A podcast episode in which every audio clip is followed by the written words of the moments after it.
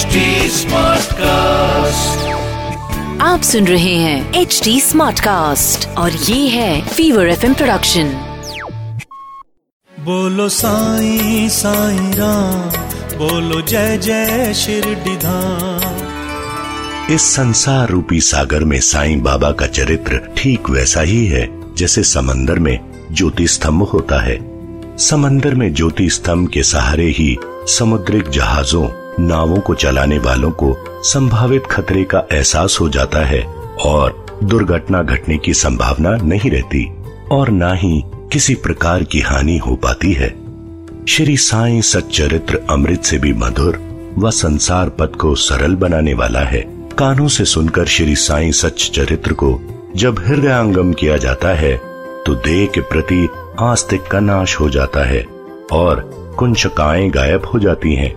इतना ही नहीं, बल्कि अहम भाव भी नष्ट हो जाता है। जब अहम भाव नष्ट हो जाता है तो बुद्धि स्थिर हो जाती है और ज्ञान का प्रकाश हो जाता है, जिससे मोक्ष का मार्ग खुलता है।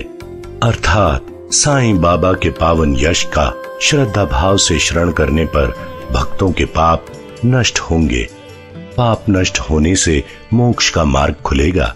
इस तरह श्री साईं सच्च चरित्र मोक्ष प्राप्ति का सरल उपाय है। सतयुग में शम दम अर्थात घोर तप से त्रेता युग में केवल त्याग करने से, द्वापर युग में पूजन आदि करने से मोक्ष की प्राप्ति होती है। लेकिन कलयुग में तो भगवान के गुणों का श्रवण कीर्तन करने से ही मोक्ष की प्राप्ति हो जाती है। भगवान के गुणों का श्रवण कीर्तन कोई भी कर सकता है। ऐसा कोई नियम नहीं है कि वर्ण विशेष का व्यक्ति ही भगवान का गुणगान करे। ये सभी वर्णों के लिए साध्य है। भगवान की लीलाओं, कथाओं का श्रवण करने से विषयों के प्रति इंद्रियों की आसक्ति नष्ट होती है और भक्ति भाव जागृत होता है। इससे भक्त वासना रहित होकर अपने स्वरूप, आत्मा से साक्षात्कार करने की दिशा में अग्रसर हो जाता है।